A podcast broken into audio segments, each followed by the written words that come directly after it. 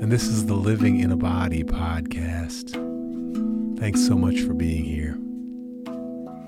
Today's episode 56. It's called Stuck Breaking Through the Wall to Connect. And it goes like this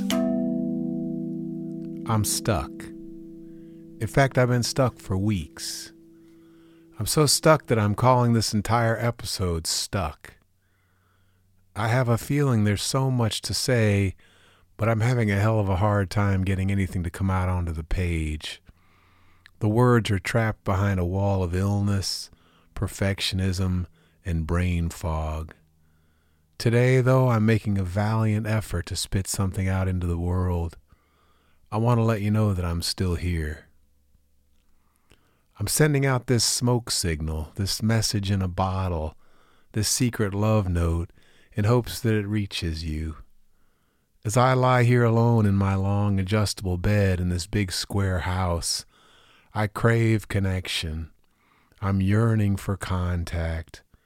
I'm calling out to let you know that under challenging circumstances, I'm surviving.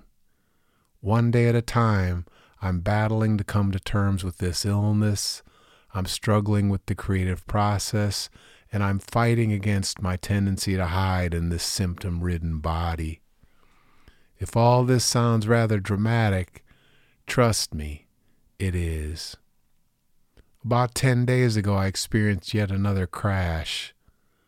On top of all the preceding crashes, this has been a particularly rough one. It's crazy the way this illness behaves. Overnight, a whole new set of symptoms can settle in. It's like a switch gets flipped, and there's no way to know if it's ever going to get flipped back. I don't want to overuse the word devastated, but I'm devastated. It's so difficult to know what keeps making my symptoms worse. This morning, my ears are ringing louder than usual, my breathing is labored, my lungs are burning, my legs are aching, and my brain is foggy and numb.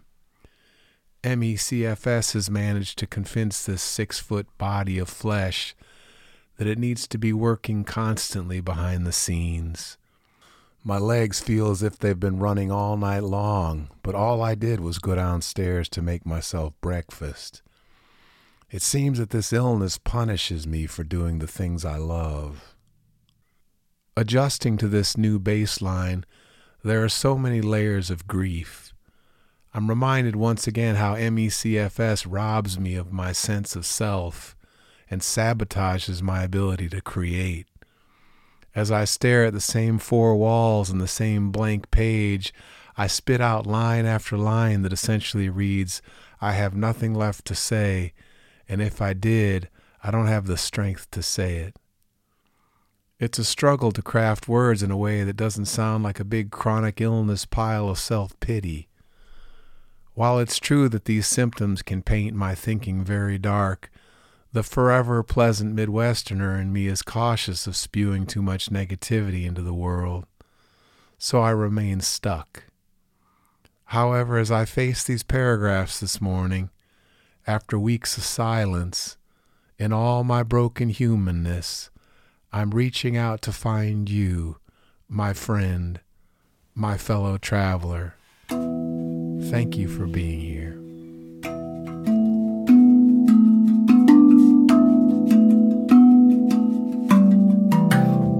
If I weren't so stuck, I'd tell you all about my trip to New York.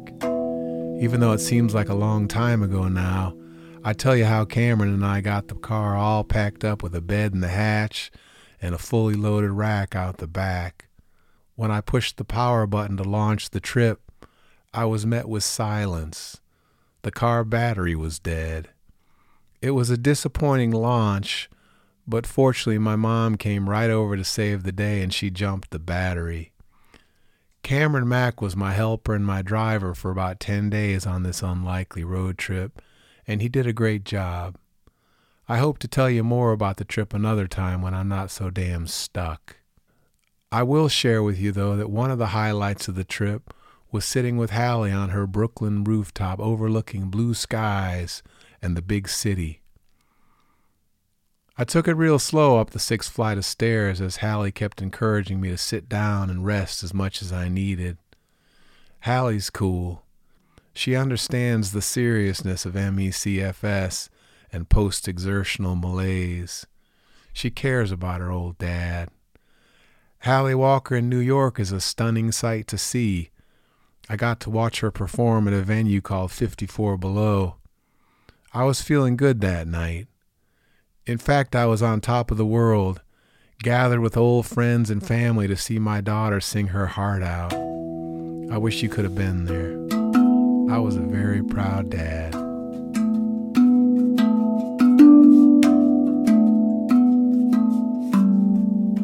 If I weren't so stuck, I'd tell you about the Hallapalooza concert that happened on April 21st. It was an incredible, once in a lifetime event honoring my 25 years of service at the UU Church of Kent. It's the kind of thing that most people only get to experience after they die, but I got it while I'm still living. I'm grateful for that. I guess living with MECFS is a kind of death. The person that I was is no longer, and there's no way to know if he's ever coming back. At the Palooza, I got to perform two songs on a beautifully lit stage, and I absolutely loved it. For a few minutes, I experienced the on-stage Hal that I remember so well. It's amazing how connecting with an audience makes me come alive. Once again, I was reminded how much skill I have for presenting a song. Such a damn shame that the world of stages has at least temporarily lost the one and only Hal Walker. I mean, that guy knew how to hold an audience. LOL. Ah. I entered the venue on that Friday night and immediately realized that some of my favorite people in the world were there to support me. As I hugged my old singing companion, Kathy Key, all the feelings rose up in me and I broke down in tears. In fact, I'm crying right now thinking about it. I was so honored to be in the company of so many people that I care about, and I was deeply touched by the expressions of care that all those people showed toward me.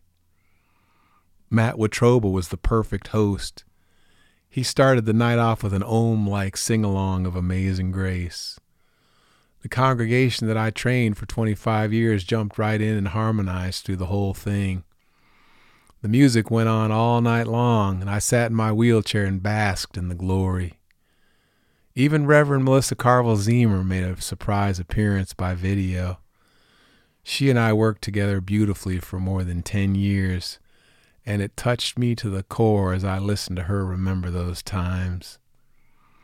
I went home with a big box of handwritten letters from the congregation and the daunting task of facing the fact that the end of an era has come. I'm no longer the music director of the UU Church of Kent.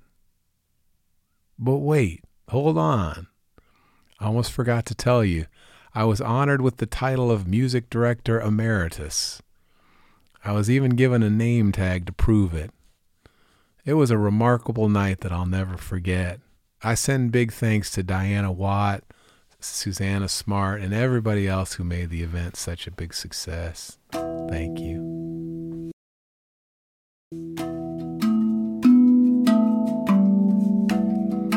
Well, I'm glad to have momentarily broken through the wall of my stuckness to reach out to you today. Living in a body has given me a great sense of purpose since I started it 56 episodes ago.